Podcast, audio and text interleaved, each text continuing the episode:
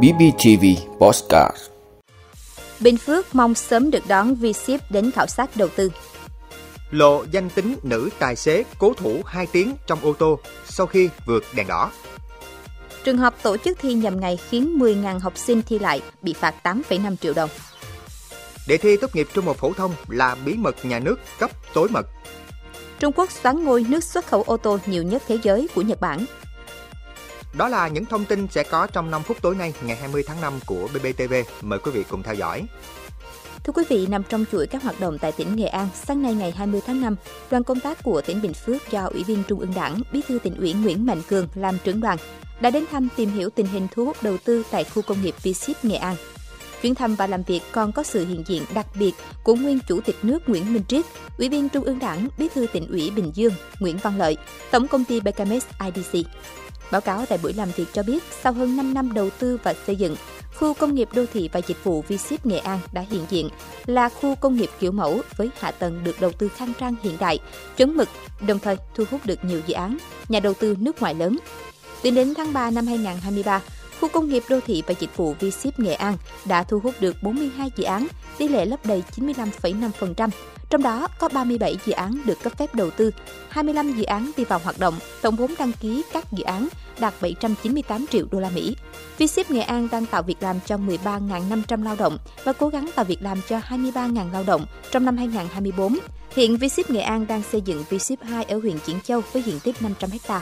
Ủy viên Trung ương Đảng, Bí thư tỉnh ủy Nguyễn Mạnh Cường bày tỏ sự ấn tượng với sự phát triển thành công bài bản của Vship Nghệ An cũng như những đóng góp của Vship cho sự phát triển Nghệ An nói chung, cả nước nói riêng. Bí thư tỉnh ủy Nguyễn Mạnh Cường cho biết, Bình Phước cũng là tỉnh đang trong quá trình công nghiệp hóa nhanh chóng tương tự Nghệ An. Ngoài 13 khu công nghiệp hiện hữu, thời gian tới dự kiến phát triển thêm 10 khu cụm công nghiệp. Trong phương hướng sắp tới, tỉnh rất mong sự quan tâm của Vship và sớm được đón tiếp Vship đến khảo sát đầu tư tại tỉnh.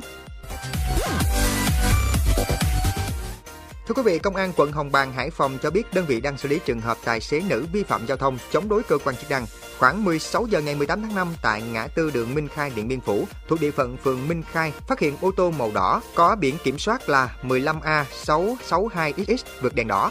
Đội cảnh sát giao thông công an quận Hồng Bàng đã ra hiệu lệnh dừng xe nhưng tài xế không chấp hành và bỏ chạy đến ngã tư đường Hồ Xuân Hương Minh Khai mới dừng lại. Khi cảnh sát giao thông xuất hiện, yêu cầu xuất trình giấy tờ để kiểm tra, tài xế chiếc ô tô là một cô gái đã không xuống xe mà khóa cửa trong bật nhạc lớn rồi hạ ghế nằm nghe nhạc xem điện thoại. Lực lượng công an liên tục gõ cửa xe, vận động cô gái ra ngoài phục vụ việc kiểm tra. Tuy nhiên, nữ tài xế này vẫn không chấp hành, tiếp tục nói nhiều từ tục tiểu và phớt lờ các yêu cầu từ cơ quan chức năng. Một số người phối hợp cùng lực lượng chức năng dùng dây kẽm để móc cửa xe, nhưng ở phía bên trong, cô gái chống đối ngăn cản việc mở cửa và tiếp tục nằm nghe nhạc. Trước tình huống trên, tổ công tác phải xin ý kiến chỉ đạo của lãnh đạo công an quận Hồng Bàng để cử thêm cảnh sát hình sự công an phường ra phối hợp. Sự việc kéo dài gây hiếu kỳ cho người dân, khiến đoạn đường ùn tắc cục bộ trong một khoảng thời gian dài. Sau 2 giờ thuyết phục và yêu cầu, lực lượng công an mới cậy chốt cửa, mở khóa xe và đưa cô gái ra ngoài. Lực lượng chức năng đã tiến hành lập biên bản vi phạm luật giao thông đường bộ và đưa phương tiện cùng nữ tài xế về phường Minh Khai để tiếp tục điều tra làm rõ nguyên nhân. Thông tin ban đầu cô gái trên tên là NTM, tên viết tắt, sinh năm 2001,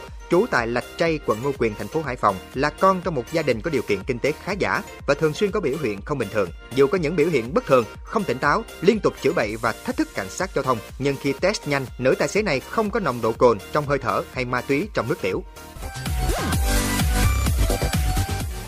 Thưa quý vị, Sở Giáo dục và Đào tạo tỉnh Bình Dương đã ra quyết định xử phạt vi phạm hành chính trường Phan Chu Trinh vì để xảy ra sự cố dẫn đến làm lộ đề thi theo điều 15 Nghị định 04 của Chính phủ về quy định xử phạt hành chính trong lĩnh vực giáo dục.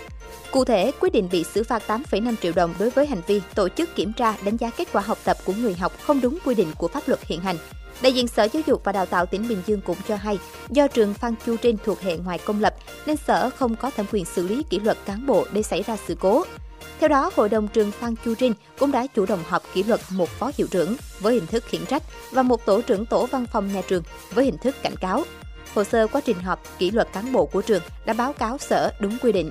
Trước đó, theo kế hoạch chung, lịch thi môn toán khối 9 toàn tỉnh Bình Dương vào ngày 26 tháng 4. Tuy nhiên, sau khi thi xong, nhiều giáo viên phát hiện nội dung đề thi giống đề đã được đăng trên mạng một ngày trước và nghi ngờ lộ đề.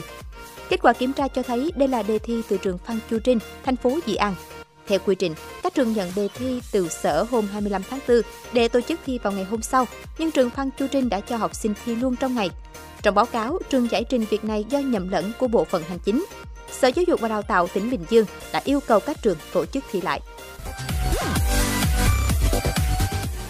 Thưa quý vị, Phó Thủ tướng Chính phủ Trần Hồng Hà vừa ký ban hành quyết định về danh mục bí mật nhà nước thuộc lĩnh vực giáo dục và đào tạo. Theo đó, danh mục bí mật nhà nước gồm hai cấp độ tối mật và mật.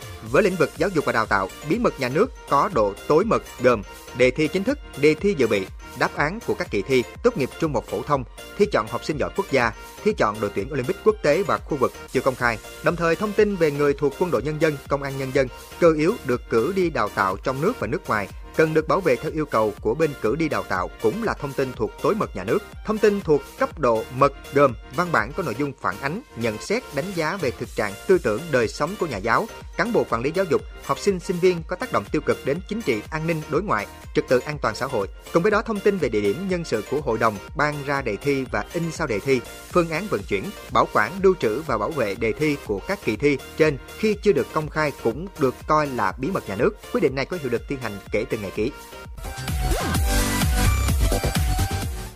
Thưa quý vị, ngành sản xuất ô tô Trung Quốc đang tiếp tục ghi nhận những bước tiến mạnh mẽ. Các số liệu mới công bố cho thấy trong quý 1 năm 2023, Trung Quốc đã lần đầu tiên vượt qua Nhật Bản, trở thành nước xuất khẩu ô tô nhiều nhất thế giới. Theo các dữ liệu từ Hiệp hội các nhà sản xuất ô tô Trung Quốc, trong giai đoạn từ tháng 1 đến tháng 3, xuất khẩu ô tô của nước này đạt 1,07 triệu xe, tăng 58% so với cùng kỳ năm ngoái.